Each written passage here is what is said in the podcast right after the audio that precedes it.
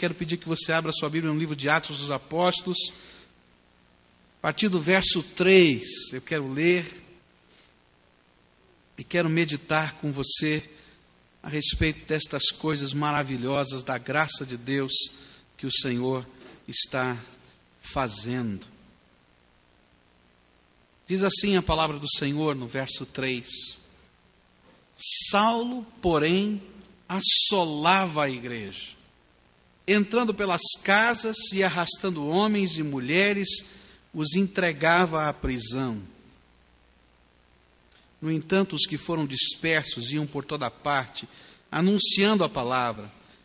Descendo Filipe à cidade de Samaria, pregava-lhes a Cristo, e as multidões escutavam, unânimes, as coisas que Filipe dizia, e ouvindo e vendo os sinais que operava, pois saíam de muitos possessos os espíritos imundos, clamando em alta voz, e muitos paralíticos e coxos foram curados, pelo que houve grande alegria naquela cidade. E ora, estava ali certo homem chamado Simão, que vinha exercendo naquela cidade a arte mágica e fazendo pasmar o povo de, da Samária, e dizendo ser ele uma grande personagem, a qual todos atendiam, desde o menor até o maior, dizendo: Este é o poder de Deus que se chama grande. Eles o atendiam porque já desde muito tempo os vinha fazendo pasmar com as suas artes mágicas. Mas quando creram em Filipe, que lhes pregava acerca do reino de Deus e do nome de Jesus, batizavam-se homens e mulheres. E creu até o próprio Simão. E sendo batizado, ficou de contínuo com Filipe e admirava-se vendo os sinais e os grandes milagres que se faziam. Os apóstolos, pois, que estavam em Jerusalém, tendo ouvido que os, que os da, da Samária haviam recebido a palavra de Deus, enviaram-lhes Pedro e João os quais, tendo descido, oraram por eles para que recebessem o Espírito Santo. Porque sobre nenhum deles havia ele descido ainda, mas somente tinham sido batizados em nome do Senhor Jesus. E então lhes impuseram as mãos e eles receberam o Espírito Santo. E quando Simão viu que pela imposição das mãos dos apóstolos se dava o Espírito, ofereceu-lhes dinheiro, dizendo: Dai-me também a mim esse poder, para que aquele sobre quem eu impuser as mãos receba o Espírito Santo. Mas disse-lhe Pedro: Vá a tua prata contigo a perdição, pois cuidaste adquirir com o dinheiro o dom de Deus. Tu não, não, tu não tens parte nem sorte nesse ministério, porque o teu coração não é reto diante de Deus. Arrepende-te, pois, dessa tua maldade e roga ao Senhor para que porventura te seja perdoado o pensamento do teu coração. Pois vejo que estás em fel de amargura e em laços de iniquidade. E respondendo, porém, Simão disse: Rogai vós por mim ao Senhor, para que nada do que haveis dito venha sobre mim. Eles, pois, havendo testificado e falado a palavra do Senhor, voltando para Jerusalém, evangelizavam muitas aldeias dos samaritanos. Vamos orar ao Senhor. Pai querido, tu conheces, Senhor, as carências de cada um de nós. Tu conheces a necessidade do nosso coração. Tu és aquele, Senhor, que sondas a nossa mente, a nossa alma. Talvez, Senhor, tenhamos pessoas aqui que estejam se sentindo, Senhor, tão distantes e tão afastadas daquilo que o Senhor possa fazer. Mas eu quero te pedir, Senhor, que o teu Espírito Santo abra os nossos olhos. Que toda e qualquer venda que o inimigo tente colocar caia por terra agora em nome de Jesus. E que o teu Espírito, Senhor, soberanamente ministre nos nossos corações. Ó Senhor, nós dependemos da tua graça. Nós desejamos a tua graça. E nós te pedimos, derrama essa graça sobre nós. É no nome de Cristo que oramos. Amém, Senhor. Amém. Vimos hoje pela manhã que nesses processos de Deus expandir o seu reino, ele pode usar até as lutas e as tribulações e as perseguições. E às vezes ele usa para que a igreja dele possa ser movida na direção da sua vontade. Mas um outro processo de Deus para expandir o seu reino é algo muito gostoso e precioso do amor de Deus. É que o Senhor demonstra a grandeza da sua graça, alcançando aqueles que aos nossos olhos pareciam ser inalcançáveis. Deus vai mexer e vai resgatar aqueles que o mundo inteiro diz não tem jeito, não dá certo, não funciona. E é com esses que o Senhor tem o prazer de derramar ainda mais graça. Quando eu leio, por exemplo, o versículo 3, que fala a respeito de Saulo de Tarso, e quando eu leio o final do capítulo 7, e vejo esse homem trabalhando para que Estevão seja apedrejado, e vejo esse homem segurando as roupas dele, como sendo que um oficial a dizer: é agora a hora de matar esse homem, porque ele crê em Jesus. E depois ele comandando as multidões e entrando de casa em casa. E se a gente vai lendo depois, vai ver, perceber no capítulo 9 que ele não se contenta em ficar em Jerusalém. Quando ele descobre que essa multidão se espalha, ele começa a ir de aldeia em aldeia, de lugarejo em lugarejo, até Damasco, um outro país, para arrancar aqueles crentes e, no zelo da sua paixão, matá-los. Não era só levar para a cadeia Há vários trechos da palavra de Deus que vai nos dizer que a intenção era matar. Se existe uma pessoa que eu diria, e que naqueles tempos as pessoas diriam que era a última pessoa que Deus poderia salvar na face da terra, era Saul de Tarso.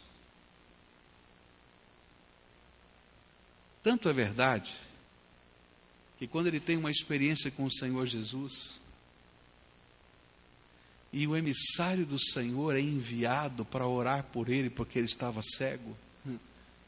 O emissário do Senhor disse: Eu acho que o senhor se enganou aí no céu.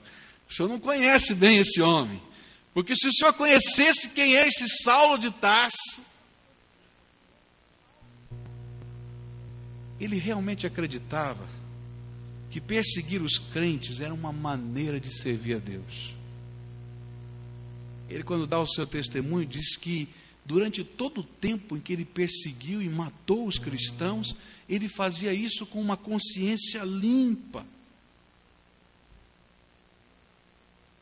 Ele diz isso em 2 Timóteo 1,3.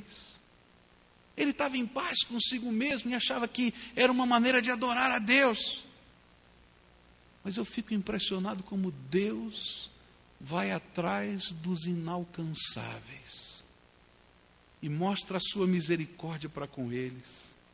E um dia esse homem andando no caminho de Damasco com as cartas de prisão para trazer aqueles cristãos, Jesus se revela em glória e diz: Sabe de uma coisa? Eu sou Jesus a quem tu persegues. Como é que pode existir algo tão extraordinário assim? Um Deus que se importa e que vai buscar os inalcançáveis dessa terra. Eu quero dizer uma coisa para você.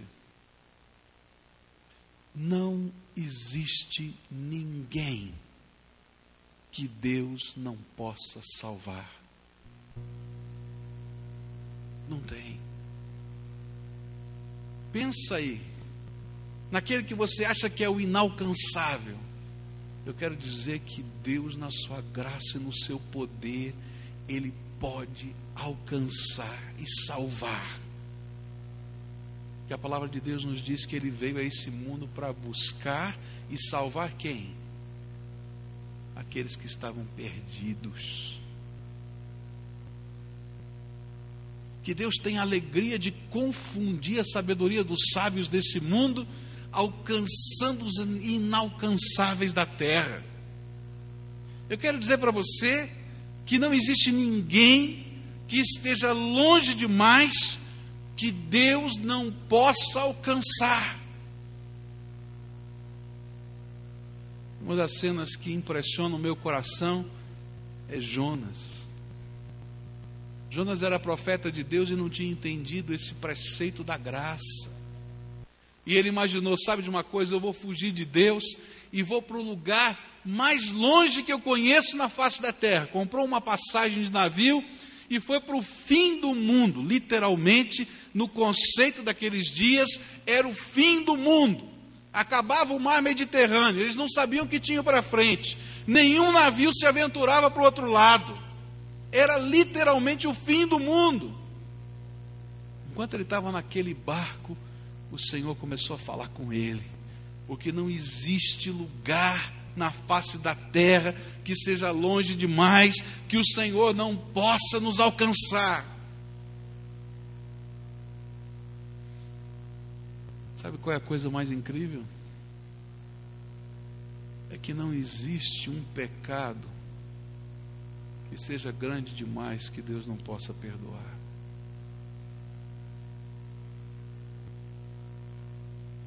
Algumas vezes, lendo a Bíblia, a gente vai encontrar o apóstolo Paulo dizendo: Eu sou o pior dos pecadores.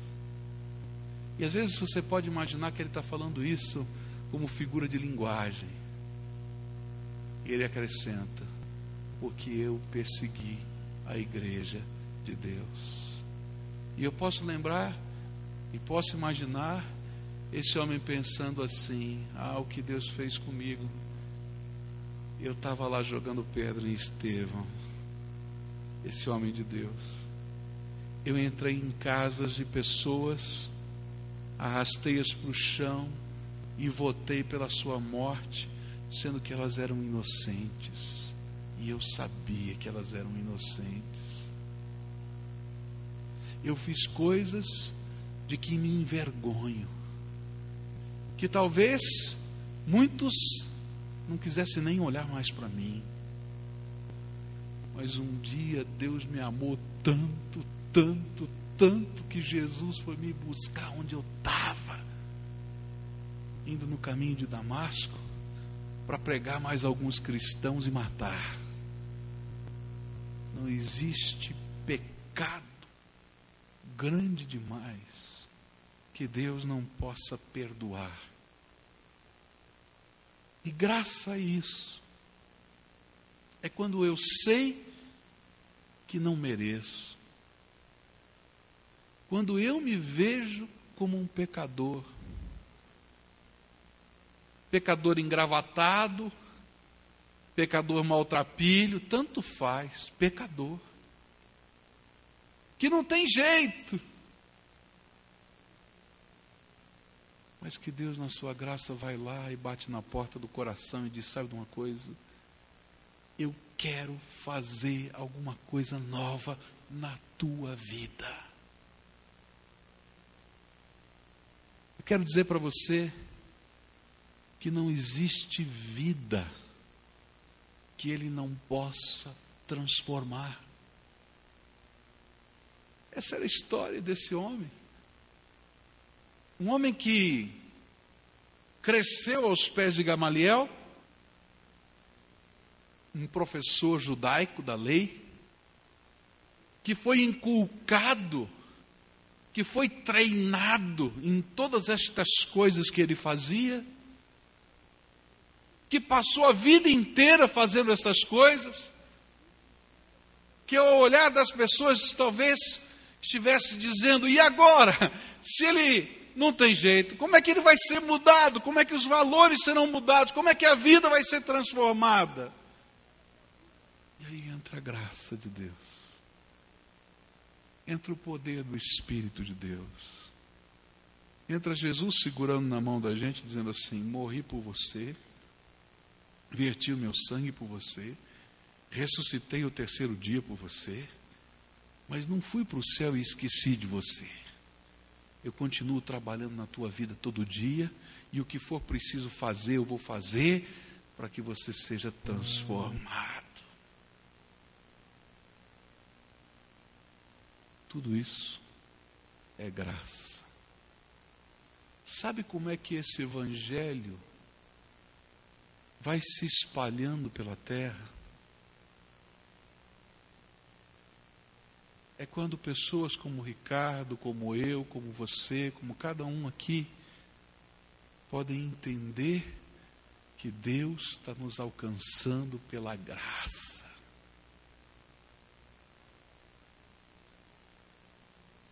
Na década de 70, entrou um jovem para assistir um culto na igreja.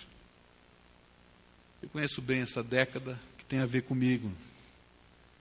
Naquele tempo, os jovens usavam umas roupas diferentes. Não sei se você lembra disso, né? Por exemplo, a boca da calça tinha que ter 33 centímetros. A gente pegava a boca da calça, pegava uma régua, media. Se tivesse menos do que isso, a gente não usava. Dizia, não, esse negócio é feio demais.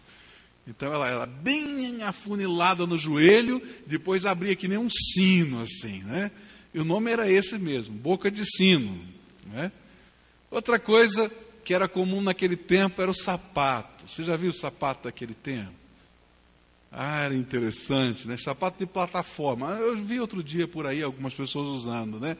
Ele tinha assim mais ou menos uns 5 centímetros de sola, né? um salto que a gente chamava carrapeta, que devia ter uns 10 centímetros de altura, e a gente se achava o máximo andando naquela plataforma ambulante. Era assim mesmo. Né? Eu não vou falar do paletó que eu usava, que vai ficar muito feio. Era um paletó xadrez, vermelho e branco, né? naquele tempo. Bom, outra coisa que a gente usava era, marca daquela época, era o cabelo, né? cabelo comprido eu me lembro que era seminarista, meu pastor tinha um compromisso, não pôde ir, me mandou pregar no lugar dele. E eu fui pregar na Fazenda Velha, Marcelo, Fazenda Velha lá dos, dos Letos, em Nova Odessa. E eu tinha um cabelão comprido, né? A hora que eu cheguei, o pastor me olhou de longe e disse: Não sei se eu vou deixar você pregar. Por causa do meu cabelo, que era comprido, né? E aquele moço entrou na igreja, sentou num banco lá e estava se sentindo o mais estranho de todas as pessoas no meio daquele lugar. Teve uma hora do culto que Deus quebrou o coração daquele moço. O pastor começou a ler um trecho no livro de Coríntios, onde tinha uma lista de pecados. E dizia do adultério, que dizia do roubo, que dizia, enfim, uma lista de pecados. Ele leu aquele primeira parte daquele trecho em Coríntios, virou para a igreja e disse assim: Quantos eram assim? Por favor, fiquem em pé. E a primeira pessoa que se levantou era uma senhora idosa, com aquela carinha de santa, sabe? Que estava sentada perto daquele jovem, e ela ficou de pé e disse: Meu Deus, se essa mulher é assim, então eu nem falo que está aqui, né? E aí começou a levantar um aqui, outro ali, outro acolá, outro daqui a pouquinho ali, e ele começou a ver a igreja inteira se levantando. E aí o pastor continua a ler o trecho em Coríntios, capítulo 6. Fostes assim mas agora fostes lavados, purificados, perdoados no sangue de Jesus Cristo. Isso é graça. Eu, você, cada um de nós, fomos igualados e encerrados debaixo do pecado, para que Deus pudesse usar de misericórdia para conosco. E é por isso que Deus pode alcançar qualquer pessoa. Os inalcançáveis da terra são alcançados. Não importa onde estejam, porque a graça de Deus vai lá, resgata, transforma e faz de novo a nossa vida. O reino de Deus cresce por causa da graça de Deus, que não para diante dos inalcançáveis dessa terra, que não desiste de nos amar, que nos vence na sua misericórdia e que nos transforma no seu poder. Outra coisa que esse texto me ensina, e essa é triste, é que para que o reino de Deus se expanda, Deus vai revelar que nem todos que estão entre nós são convertidos. E aqui vai começando a história de Simão o Mago. É uma história interessante. Eu creio que quem inventou aquela expressão, se não pode vencê-los, una-se a eles, foi o diabo. Porque essa era a estratégia de Satanás. Simão, que era um grande mago, feiticeiro, macumbeiro dos tempos do passado, um homem respeitado por causa do espanto das coisas que ele era capaz de fazer no meio da sociedade, que se autodenominava o grande, que no ditado popular era chamado de a encarnação do poder de Deus. Já pensou? No meio daquele avivamento que aconteceu na cidade de Samaria, as pessoas iam se convertendo, crendo em Jesus, sendo alcançadas. Os samaritanos, que eram um daqueles inalcançáveis da terra também, por causa do preconceito dos judeus, se batizavam, se uniam à igreja, e naquele movimento, no meio do bolo, apareceu Simão. Ficou impressionado com os sinais do reino que fazia-se naquele lugar com as curas, com os milagres, com a expulsão dos demônios. E ele então agora aderiu àquela igreja, deu a sua pública profissão de fé, foi batizado, estava no meio do povo. E um dia chegou, chegaram os apóstolos. E os apóstolos então começaram a ministrar dons do Espírito Santo na vida da igreja. Impunham as mãos e coisas extraordinárias aconteciam. Já aconteciam antes com Filipe. Pessoas eram curadas, libertas, mas agora eles tinham o dom de conceder o dom. Eles tinham a capacidade que Deus dava de que pessoas pudessem experimentar dons extraordinários do Espírito e viver na vida deles. E assim acontecia. Mas é nesse momento que Deus, para a expansão do seu reino, revela a natureza do coração de Simão. E Simão então diz assim: escuta aqui, Pedro, quero que você me dê esse dom. Que dom? Esse dom aí de fazer os outros terem dons.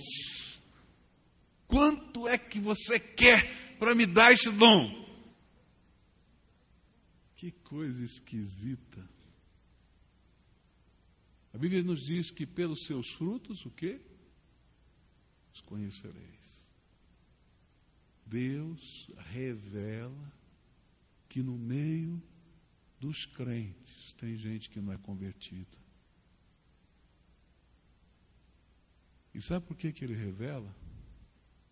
Para que as pessoas possam fazer distinção entre o que é viver com Deus e o que não é viver com Deus.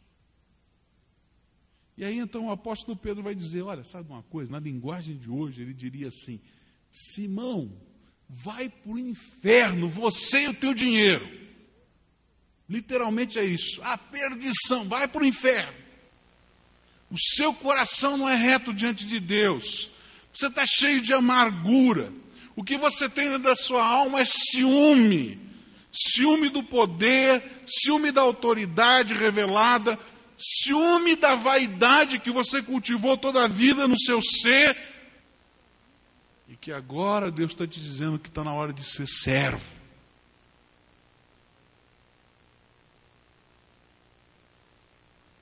Deus vai mexer com aquelas coisas que amarram a tua vida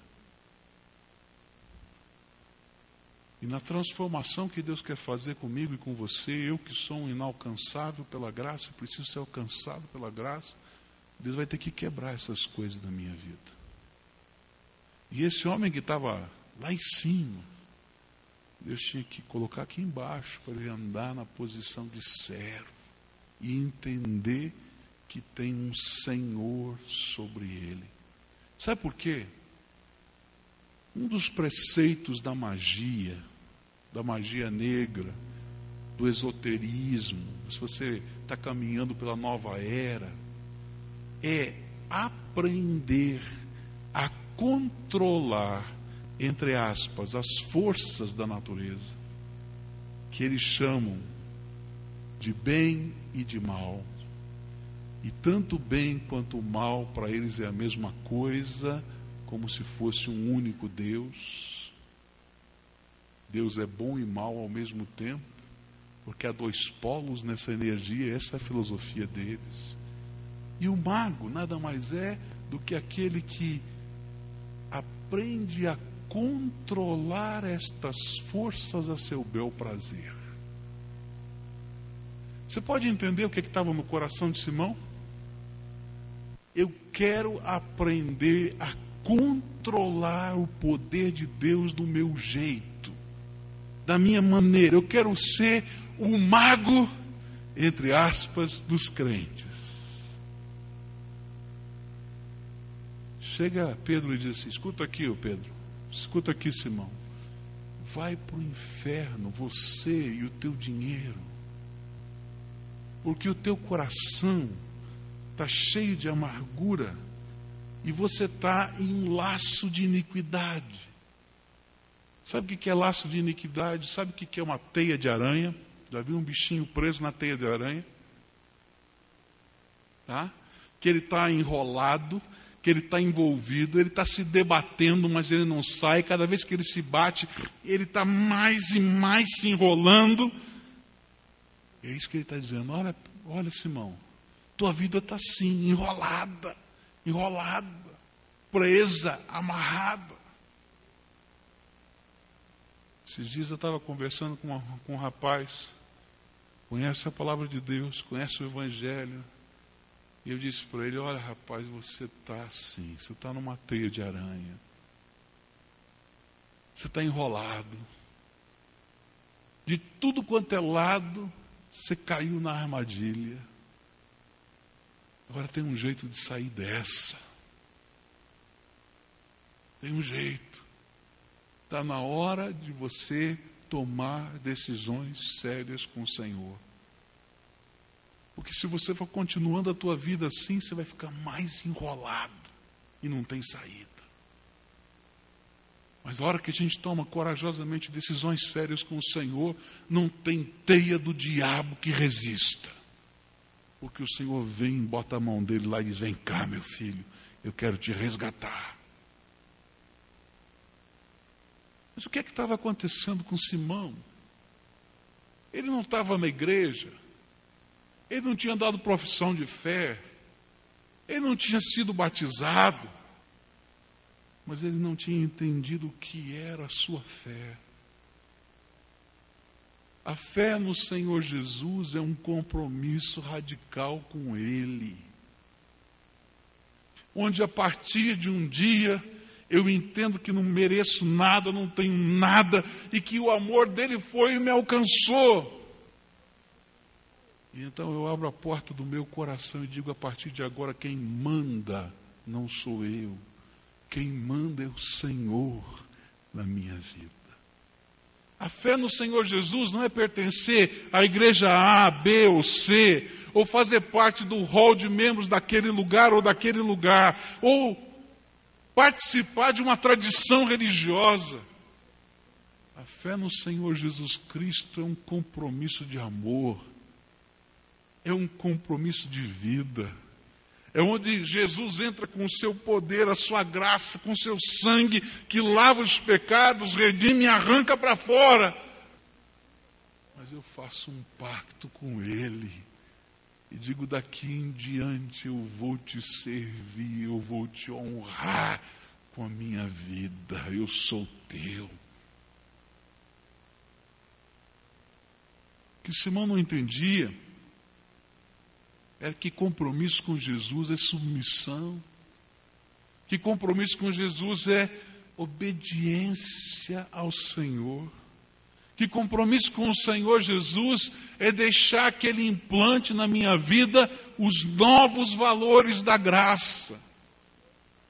Que, que Ele coloque no meu viver aquilo que é bom e aquilo que é mal e vai dizendo, não, isso aqui não presta, vamos tirar. Eu digo, sim, Senhor, isso aqui presta, vamos colocar, não sei, vem que eu vou te ensinar.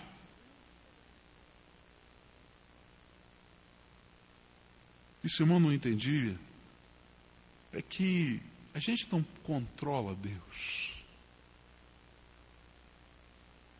Mas a gente se dispõe a ser controlado por Ele. A gente se submete. A gente quer ser dirigido pelo Senhor. E na medida em que eu me disponho, o Senhor me transforma, me salva e me redime. Uma das coisas extraordinárias que está acontecendo no Brasil, falei um pouquinho disso hoje pela manhã, é o que está acontecendo nas cadeias desse país. Se existe um lugar de inferno na terra, é a cadeia desse país.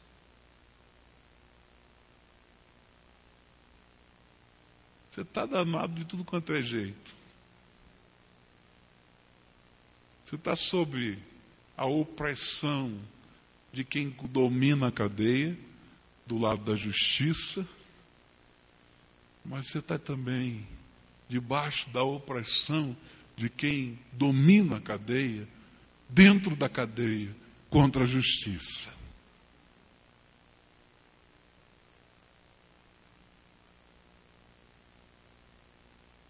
Mas sabe o que é que Deus está fazendo nas cadeias desse país? os inalcançáveis dessa terra? Deus está transformando gente.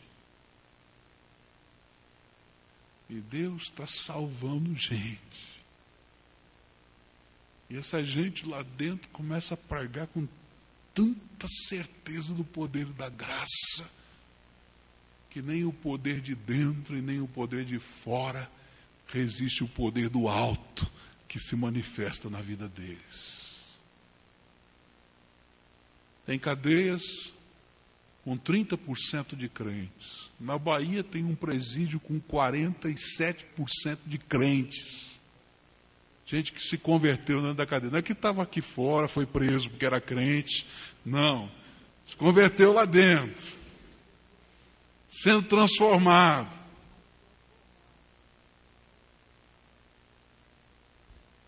Mas tem um princípio. Todos esses lugares, as igrejas que funcionam dentro das cadeias, têm uma, um estilo de vida extremamente rígido. Porque eles precisam ser submissos aos valores de Deus se eles serviram os valores que não são valores, os costumes que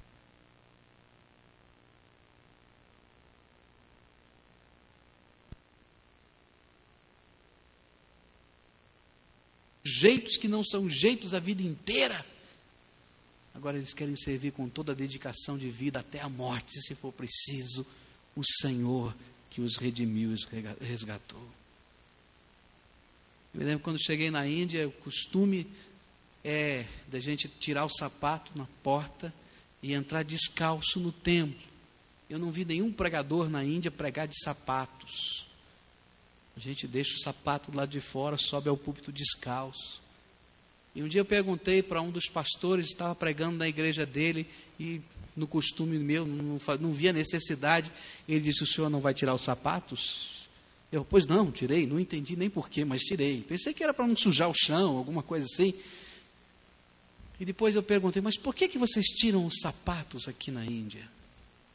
Ele me disse assim: durante toda a nossa vida nós respeitamos os lugares chamados sagrados. Nós tirávamos os sapatos para deuses que não eram deuses, eram demônios.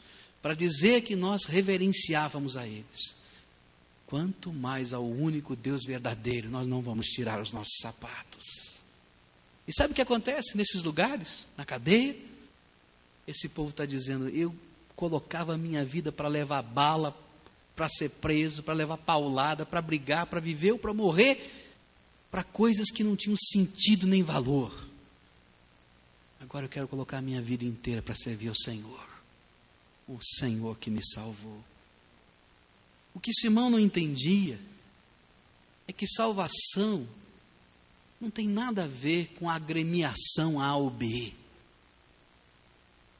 Mas salvação é um compromisso de vida. Eu vou dizer com muita tristeza: tem gente aqui, nesse auditório nessa noite, que ainda não nasceu do Espírito, que ainda não experimentou o poder da salvação. Alguns que já foram batizados, alguns, quem sabe, até que já deram sua profissão de fé, mas que nunca disseram: Jesus, tu has de ser o meu Senhor, o meu Salvador, o norteador da minha vida, dos meus valores e dos meus princípios. Tem gente que está aqui, que está enrolada, está numa teia de aranha. Cada vez que se mexe, se enrola mais que não sabe como sair.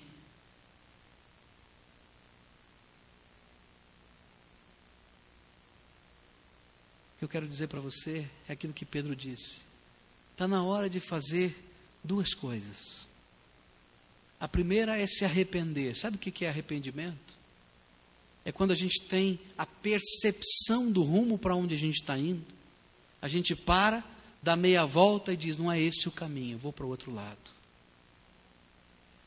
Está na hora de você perceber que esse jeito de levar a vida com a barriga, de fazer de conta que está tudo bem, quando na verdade não está bem, porque o teu coração não está bem, não te leva a nada, e que está na hora de você fazer parada, meia volta e dizer: Senhor, quero fazer do teu jeito, eu quero aprender a viver do teu jeito, eu quero colocar a minha vida debaixo da tua autoridade. Eu não sei como, mas eu quero. Está na hora da gente clamar: Senhor, tenha misericórdia da minha vida.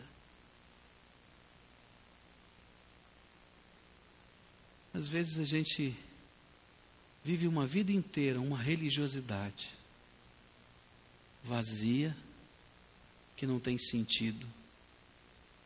Mas o Senhor vai revelando no decorrer do tempo que está faltando alguma coisa na nossa vida. Talvez hoje o Espírito Santo está dizendo para você: vai com o teu dinheiro para o inferno. Ou para alguns, vai sem dinheiro também. É verdade.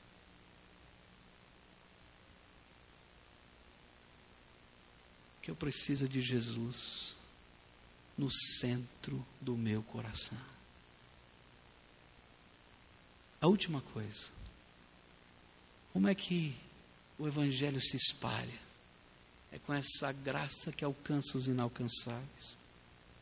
É com Deus revelando no meio da gente que, mesmo aqueles que cantam, alguns ainda não viveram uma experiência de entrega. Mas uma outra maneira como o Evangelho se espalha na terra é quando o Senhor derrama em profusão os dons da sua graça. É quando o Senhor derrama sobre a sua igreja o poder do seu Espírito Santo. É quando o Senhor derrama a presença dEle de maneira impressionante. É interessante o que está acontecendo aqui. Eu vejo aqui a grandeza de Deus. Que Deus grande, que Deus maravilhoso. Hoje de manhã falei que do velho paradigma? que é impedir a pregação do Evangelho, o preconceito contra os samaritanos era coisa tão séria, tão séria, que quando chegou o boato em Jerusalém, que o irmãozinho Filipe estava pregando o evangelho aos samaritanos e que agora tinha uma congregação de samaritanos. Houve a reunião da igreja, assembleia extraordinária, e aí então nomearam uma comissão Pedro e João foram encaminhados como membros da comissão, escolheram os dois mais radicais que podia existir na igreja. Quero lembrar para você que quando João passou pela Samaria, ele pediu para Jesus que orasse ao Senhor para que mandasse um raio do céu para destruir os samaritanos. Lembra disso? É.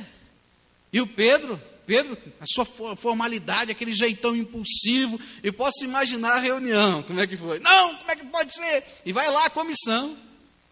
E olha que coisa incrível. Eles chegam naquele lugar e começam a ver gente salva, gente transformada, coisas extraordinárias de Deus acontecendo naquele lugar, gente sendo liberta, coisas lindas da graça. E olha, não tinha comissão, não tinha preconceito. E se você é servo do Senhor, você vai ter que se render a Ele. E aqueles dois apóstolos começaram a ver a beleza da graça. E sabe o que aconteceu? Eles começaram a perceber que os dons do Espírito Santo se manifestavam apenas na vida de Filipe. E eles olharam para aquela congregação. E eles começaram a orar por aquela congregação, impor as mãos sobre as pessoas e Deus começou a fazer aquelas coisas esquisitas que só Ele faz. Ele começava a orar por alguém, e esse alguém ficava cheio do Espírito Santo, e um determinado dom do Espírito se manifestava nele. Ele orava pelo outro, e outro dom do Espírito se manifestava no outro. E aí então o outro vinha, eles oravam e começaram a orar sobre um, sobre outro. E aí a congregação toda estava vivendo essa maravilha. E aí eu vejo a ironia de Deus pelas mãos do preconceito, como um símbolo de unidade entre a igreja samaritana e a judaica, o Espírito Santo se derramou sobre aqueles a semelhança do que aconteceu no dia de Pentecostes. Para a glória do Senhor Jesus, para a unidade do seu povo e para que o Evangelho pudesse andar mais rápido na terra, o Senhor estava derramando em profusão do seu espírito. A Bíblia nos ensina que cada crente tem pelo menos um dom do espírito. Que de alguma maneira o Espírito Santo coloca a marca da sua presença nos capacitando com a sua graça. Mas o que esse texto me ensina é que no celeiro de Deus há muito mais. No celeiro de Deus tem mais. Uma das marcas mais preciosas em todos os movimentos de avivamento na face da terra ao longo da história. Não importa se a doutrina, se a teologia que estava por trás era mais calvinista, que dizia não, tudo depende de Deus, ou era mais arminiana, não, o homem tem que tomar sua decisão. Não importa tinha uma coisa em comum em todos esses movimentos. Eles precisavam buscar mais da graça de Deus.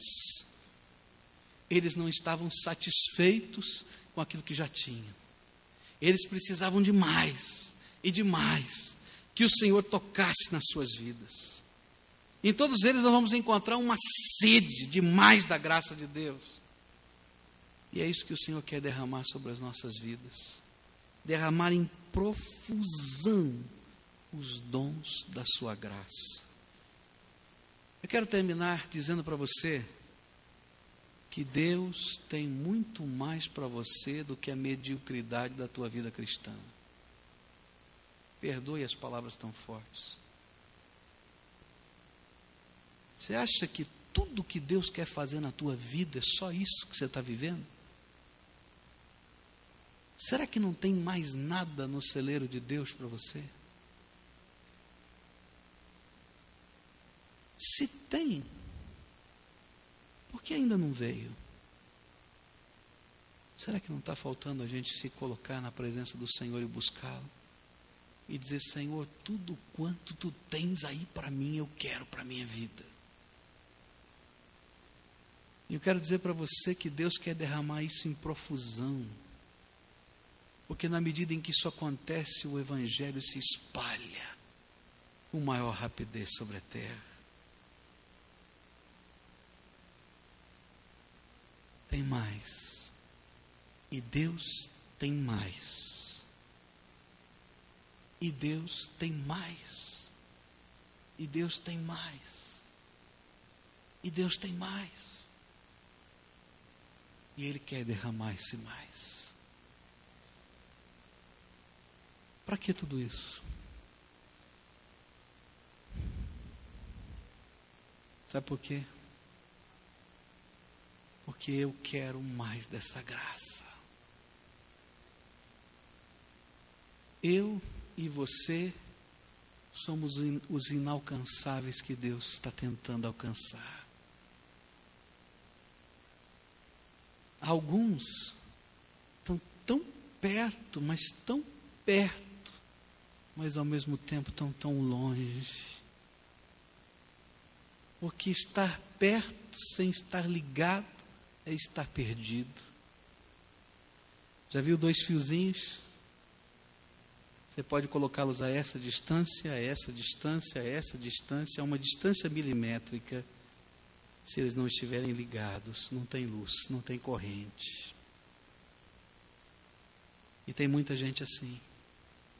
Está tão pertinho, mas não toma uma decisão de colocar sua vida no altar de Deus. Outros estão aqui ligadinhos, mas não entenderam que Deus quer derramar mais da graça dele sobre a vida. Nessa dinâmica Deus manifesta a sua glória. E eu quero dizer uma coisa para você. Hoje, Deus quer fazer algo novo na tua vida. Agora, Deus quer fazer algo novo na tua vida. E sabe por que, que Ele quer fazer? Porque Ele te ama. Porque Ele deseja restaurar a tua vida porque Ele deseja inundar o teu coração com a graça dEle. Porque Ele se alegra em ver a glória dEle dividida com os seus filhos. Quem é você? Um inalcançável? Um que está tão pertinho, mas distante? Alguém acomodado? O Senhor tem mais para você. Eu queria orar com você nessa hora. Vamos curvar a nossa fronte, vamos orar ao Senhor.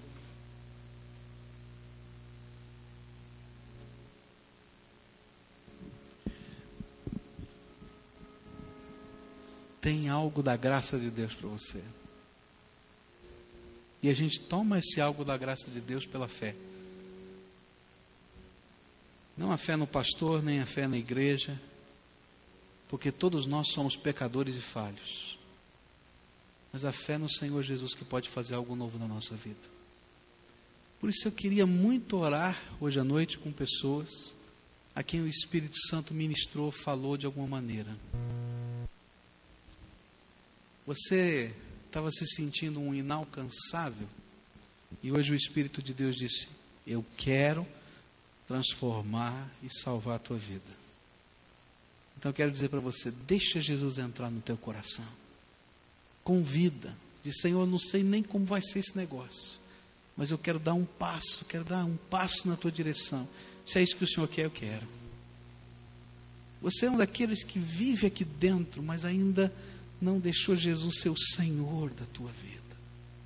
Quem sabe cresceu aqui dentro, correu nesses corredores, mas ainda não tem certeza da sua salvação. Se você morresse hoje, você não sabia para onde ia. Você sabe até a doutrina, ah, eu devo ir para o céu. Mas o Espírito de Deus não testifica com o teu espírito que você vai para o céu. E você está lá em angústia de alma, enrolado, enredado na teia da vida. Ou talvez você seja aquela pessoa acomodada, que Deus está dizendo: Ah, tenho tanto mais para te dar. Queria que as mãos, as minhas mãos, as mãos do Senhor Jesus tocassem a tua vida de uma maneira diferente. Há alguém a quem o Espírito Santo está falando? Eu queria convidar você a tomar uma decisão séria com o Senhor, da seguinte maneira. Eu queria pedir para você deixar o teu lugar, vir aqui à frente, num ato de fé, num ato de confissão, dizendo: Olha, quem precisa da graça de Deus sou eu.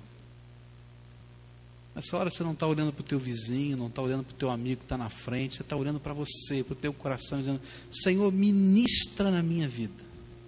Se houver alguém aqui a quem o Espírito Santo está falando, e você sente o constrangimento do Senhor sobre a tua vida, então seja você quem for, levanta aí do teu lugar agora e venha e diga: Senhor Jesus, eu sei que tu tens algo para a minha vida, e eu quero tomar um compromisso de fé e de caminhada contigo. Há alguém a quem o Espírito Santo está falando?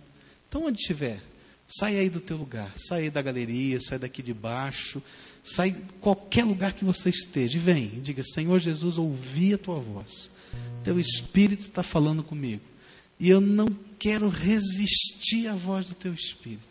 Eu quero dizer, Senhor, eis aqui a minha vida. Eu não sei o que o Senhor tem para mim, mas eu quero, eu quero, eu quero do teu jeito. Eu quero da tua maneira, eu quero colocar minha vida inteira no teu altar. Manifesta, Senhor, tua graça sobre mim. E expande o teu reino através da minha vida. Quem mais o Espírito Santo está chamando? Vem já, em nome de Jesus. Levanta agora do teu lugar.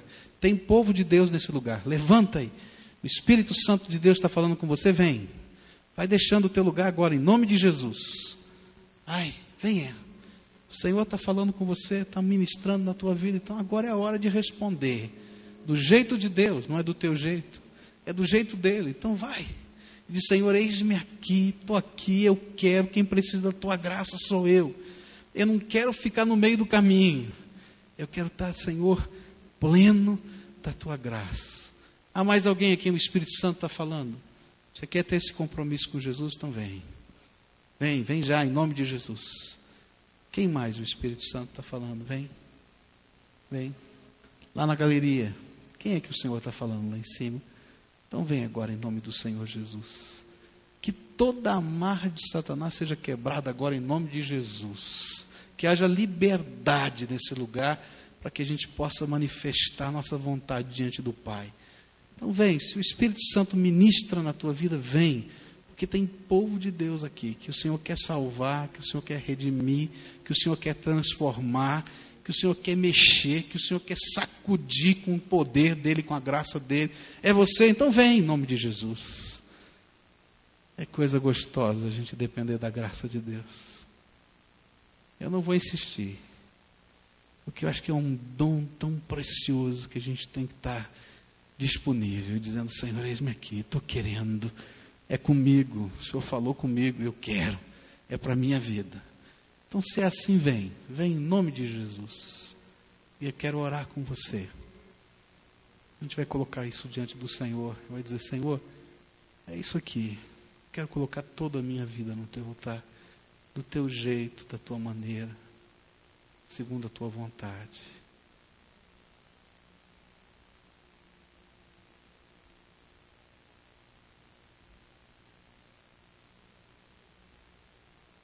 Queria pedir que alguns irmãos nos ajudassem a orar aqui. Venham aqui à frente, que cada um tem aqui um companheiro. Vem junto aqui para esse momento de oração. Abraça aí o irmão, a pessoa que está aqui do teu lado.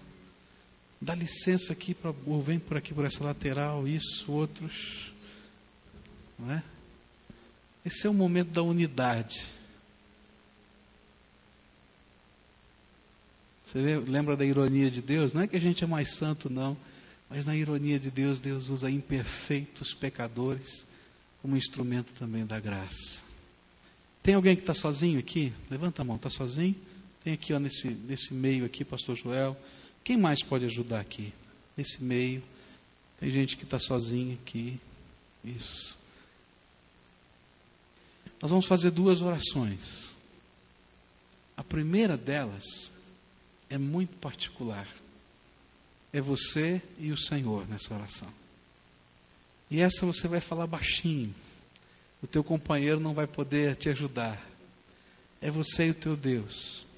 E sabe o que é que você vai dizer nessa oração? Você vai dizer para ele: olha, quem precisa da graça sou eu. E o Espírito Santo ministrou na tua vida alguma coisa. Talvez coisas que tenham sido obstáculos, estão sendo barreiras, estão perto, estão longe, sei lá o que foi. E você vai dizer: Olha, Senhor, a minha condição é essa. Fala para Ele, confessa. Próxima coisa que você vai dizer, Senhor, eu estou indo nessa rota que não te agrada. Eu quero fazer uma pausa aqui, dar meia volta e caminhar só pelo caminho que o Senhor me mostrar. Porque eu quero ter um compromisso radical. Escuta bem o que eu estou falando, radical com Jesus, para que Ele seja Senhor e Salvador da minha vida. Amém? Agora eu quero orar por você, pedindo que a bênção do Senhor venha sobre a tua vida. Querido Senhor, as minhas mãos são impuras, porque eu sou pecador também. Querido Senhor, eu sou um vaso de barro, não tenho poder nenhum na minha vida. Mas grande é o Senhor, maravilhoso em glória e força. E toda a tua igreja aqui reunida crê na grandeza do teu poder. Aqui estão os teus filhinhos, Senhor, que oraram com a interesse da sua alma, dizendo: Ah, Senhor, vem sobre a minha vida. Eu quero te pedir agora, Senhor, vem com o teu Espírito Santo sobre essas vidas. Vem com a tua graça, Senhor poderosa. Vem, Senhor, com o teu amor infinito. Eu quero te pedir, Senhor, que toda e qualquer amarra do diabo sobre essas vidas seja quebrada no poder que há no nome e no sangue de Jesus. Eu quero te pedir, Senhor, que toda essa teia de aranha que enrosca, que impede, que amarra essas vidas, seja arrebentada no teu poder. Que essas pessoas sejam resgatadas, sejam lavadas, sejam purificadas, sejam santificadas, sejam, Senhor, cheias da tua graça. E quero te pedir, Senhor, que eles sejam veículos do teu poder aqui nessa tua terra, Senhor, para que onde quer que eles andem, Senhor, a glória do Senhor Jesus Cristo seja vista. Ó Senhor, assim como aconteceu lá em Samaria tanto tempo atrás, Senhor, quando tinha um povo que ninguém acreditava que pudesse ser salvo. Assim como aconteceu, Senhor, com Paulo, Saulo de Tarso, que o Senhor vai chamar de Paulo Ó Senhor, que assim aconteça com esse povo que está aqui. Que a graça de Jesus seja abundante sobre essas vidas. Eu te peço isso em nome de Cristo. Agora, Senhor, eu quero orar a favor da tua igreja que está aqui. Quero te pedir perdão, começando por mim, pela mediocridade da minha vida cristã, Senhor. Eu quero te pedir perdão, Senhor. Porque às vezes a gente fica tão satisfeito e se esquece de olhar para cima para entender que no teu celeiro tem tanto mais. E eu quero te pedir uma coisa, Senhor. Incomoda a tua igreja, começando comigo. Incomoda a tua igreja, Senhor, para orar e para buscar um avivamento que venha do céu. Incomoda, Senhor, a tua igreja para ter a visão do reino. Incomoda a tua igreja, Senhor, para sonhar os teus sonhos. Incomoda, Senhor, mas derrama da tua graça, para que possamos ser, Senhor, aquilo que tu queres, porque desejamos ser aquilo que tu queres É no nome de Jesus que oramos. Amém, Senhor. Amém. Agora o companheiro de oração vai fazer uma coisa. Eu não sei se dá, está aberto aqui? Tem que abaixar a cabeça e passar por baixo da tela. Entra por aqui e aí você vai ter uma oração em particular. Vai dizer: escuta aqui, eu quero orar por você. Qual é o motivo pelo qual eu devo orar pela tua vida? E aí o companheiro de oração vai orar por você, tá bem? E aí nós vamos orar uns pelos outros. E Deus há de ouvir a oração da fé. Amém? Vai na paz do Senhor Jesus.